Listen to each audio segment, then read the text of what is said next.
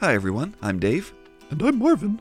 It's day 58, and this is God's Big Story. Season 2. Ha It's a story, It's big! never boring. No way! For His glory, Always! God's big story.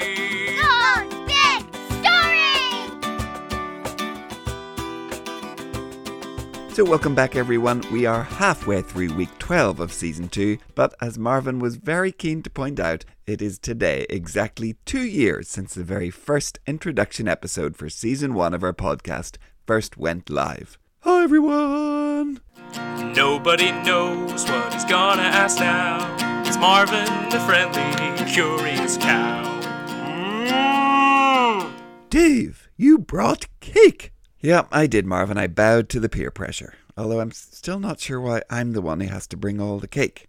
Um, Dave, there don't seem to be any nuts on this cake. Yeah, I'm afraid not. Sorry, Gary. They didn't have any nut cakes. Oh, that's okay. I brought my own just in case.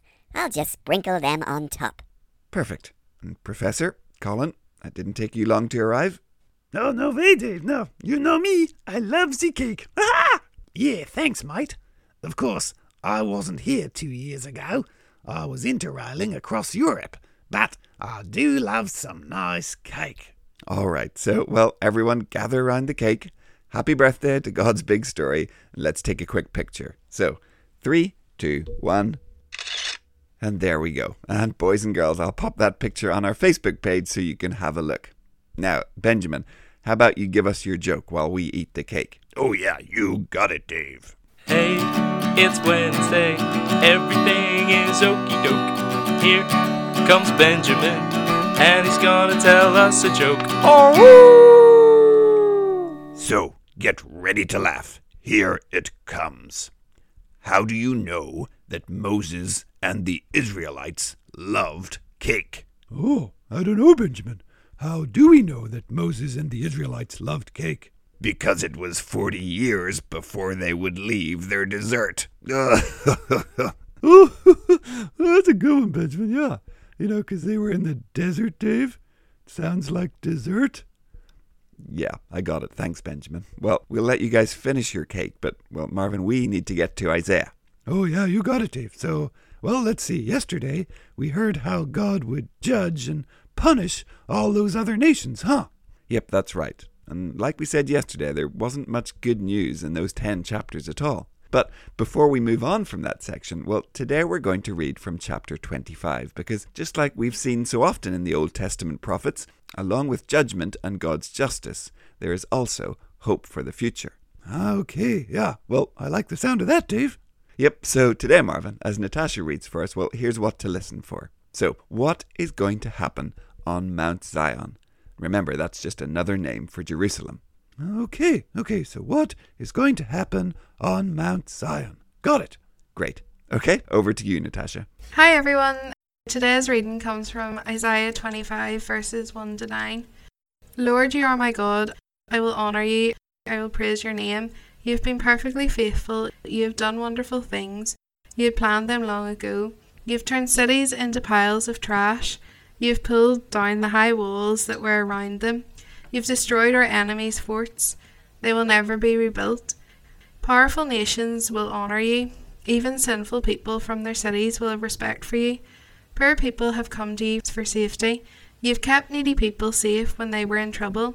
You've been a place to hide when storms came. You've been a shade from the heat of the sun. Evil people attack us. They are like a storm beaten against a wall. They are like the heat of the desert. You stopped the noisy shouts of our enemies. You kept them from winning the battle over us and singing about it. You are like the shadow of a cloud that cools the earth. On Mount Zion, the Lord who rules over all will prepare a feast for all nations. The best and richest foods and the finest aged wines will be served. On that mountain, the Lord will destroy the veil of sadness that covers all the nations. He will destroy the gloom that is spread over everyone. He will swallow up death forever. The Lord and the King will wipe away the tears from everyone's faces. He will remove the shame of his people from the whole earth. The Lord has spoken. At that time they will say, He is our God, we trusted in him and he saves us. He is the Lord, we trusted in him, let us be filled with joy because he saved us. Thanks, Natasha. So, Marvin, what is going to happen on Mount Zion? Oh, well, it said there would be a feast for all nations, Dave. That's right. After 10 chapters of reading how God would punish these nations that were all around Judah, well, we get another glimpse of this wonderful New Jerusalem with an amazing feast where there is no more death, where every tear has been wiped away, and where God's people, gathered from every nation, even those nations that He had punished for their sins, well, they worship and they praise God because He has saved them. Yeah, it's a pretty different chapter from all those verses yesterday, huh, Dave? That's right. And so we might ask, well, did God change his mind from all those judgments and punishments? But no, God does not change. God is always perfectly just and holy. He will always judge and punish sin. But he is also always loving, always seeking to rescue his people who would call out to him and be saved. He is always, every second, every minute, every hour, every day, always both of those things. And, boys and girls, that is very good news because imagine if God some days decided to judge and punish sins and then other days decided to be loving and merciful. I mean, yikes, that would be scary. You'd be wondering, well, what is he going to be like today? Oh, yeah. Yeah, there could be some bad days, Dave. Yeah, that's for sure.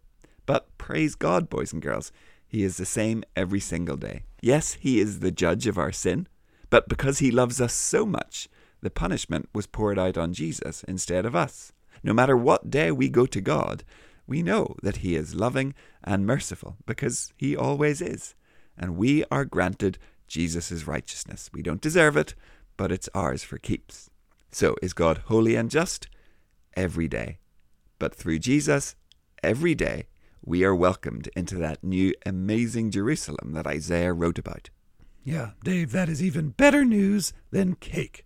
Yep, which says a lot. So, boys and girls, let's give thanks that God is always the same. He is the holy God who loves us and who has saved us. He is the same amazing God every single day.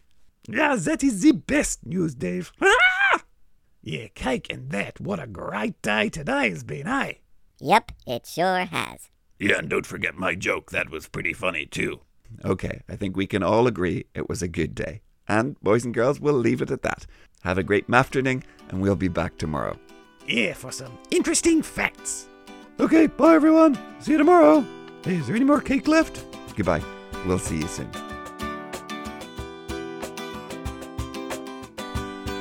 God's Big Story is a ministry of Eden Grove Presbyterian Church. Music and jingles by Dave, Josh, and Josh. For more information and further resources, visit woodendonkey.org.